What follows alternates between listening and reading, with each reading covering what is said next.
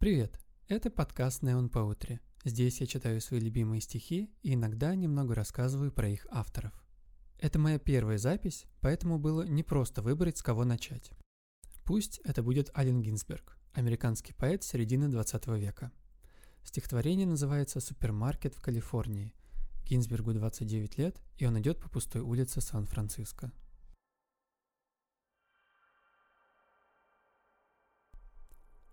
What thoughts I have of you tonight, Walt Whitman, for I walk down the side streets under the trees with a headache, self-conscious looking at the full moon.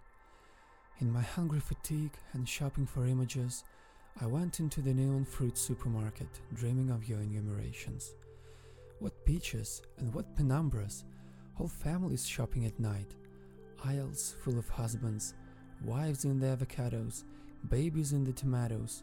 And you, Garcia Lorca, what were you doing down by the watermelons? I saw you, Walt Whitman, childless, lonely old grubber, pocketing him out the meats in the refrigerator and eyeing the grocery boys. I heard you asking questions of each. Who killed the pork chops? What price bananas? Are you my angel? I wandered in and out of the brilliant stacks of cans following you, and followed in my imagination by the store detective. We strode down the open corridors together in our solitary fancy, tasting artichokes, possessing every frozen delicacy and never passing the cashier. Where are we going, Walt Whitman? The doors close in an hour. Which way does your beard point tonight? I touch your book and dream of our odyssey in the supermarket and feel absurd. Will we walk all night through solitary streets? The trees add shade to shade. Lights out in the houses. We'll both be lonely.